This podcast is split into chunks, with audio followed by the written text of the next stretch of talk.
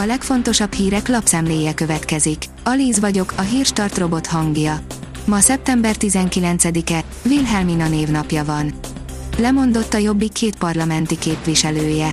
Szabó Hajnalka és Végh Noémi távozását azóta pedzegették, hogy meglepetésre bekerültek a parlamentbe, írja a 24.hu. Leváltották a Magyar Posta igazgatóját. Nagy Márton miniszter hívta vissza, az utódjáról is a miniszter dönt majd, írja a 444.hu. Hiába akarja Putyin megroppantani Európát a gázcsap elzárásával, Oroszországnak okoz vele nagyobb kárt. Ebben a háborúban nincsenek győztesek, de az körvonalazódik, hogy Oroszországra nehezebb évek várnak, mint Európa államaira, írja a G7. A 168.hu írja, öreg autója van. Jobb lesz vigyázni. 30 helyszínen több száz gépkocsi környezetvédelmi állapotát ellenőrzik mától péntekig Budapesten és 3 megyeszékhelyen, közölte a Technológiai és Ipari Minisztérium hétfőn a Facebook oldalán. Oroszország megdicsérte Magyarországot. A Kreml háláját fejezte ki Magyarország felé, amiért számos esetben szerintük szuverén álláspontot képvisel az unión belül, számol be róla a Reuters, áll a Portfólió cikkében. Jön a hideg zuhany. Érkeznek az energiaszámlák a mikrovállalkozásoknak, írja az Agroinform. Szeptember második felétől küldi az új rezsicsökkentési szabályok szerinti számlákat az MVM. A napi.hu oldalon olvasható, hogy az EU-s gázválság már nem mennyiségi kérdés, ami Putyin vereségét hozhatja.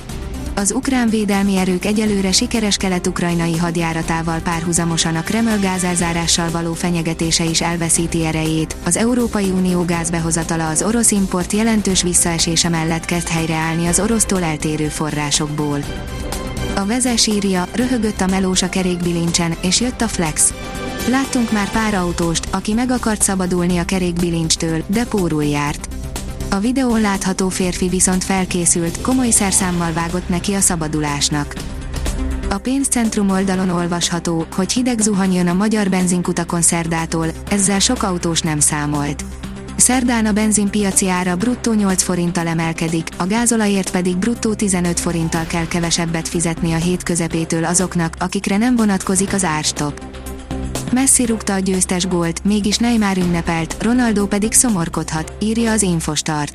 Lionel Messi góljával 1-0-ra nyert a bajnoki címvédő Paris Saint-Germain Lyonban. A gólpaszt Neymar adta, akinek ez volt a 100. mérkőzése a PSG színeiben. Az Atleti drukkerei után a tévében is majomnak hívták. Vinicius Junior úgy ünnepelte a csapattársa gólját, amivel jól felbosszantotta a városi rivális drukkereit. Spanyolországban azóta is mindenki arról beszél, hogyan lehet megelőzni az ilyen eseteket, áll a rangadó cikkében.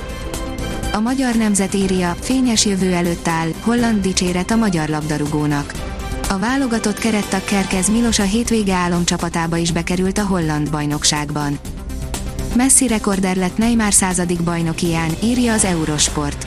A francia futballbajnoki címvédő Paris Saint-Germain vasárnap esti Lyoni fellépésén Neymar idénybeli 7. gólpasszából volt negyedszer eredményes az új szezonban Lionel Messi, akinek találata 3 pontot jelentett a fővárosi alakulatnak.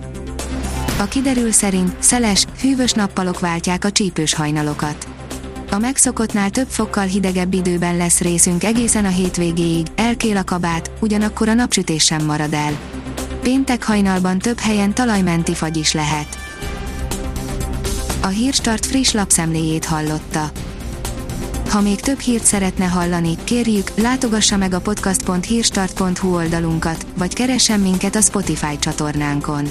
Az elhangzott hírek teljes terjedelemben elérhetőek weboldalunkon is. Ha weboldalunkon hallgat minket, az egyel korábbi adás lejátszása automatikusan elindul. Beállíthatja, hogy az összes korábbi adás vagy csak az aktuális tematika hírei következzenek. Köszönjük, hogy minket hallgatott!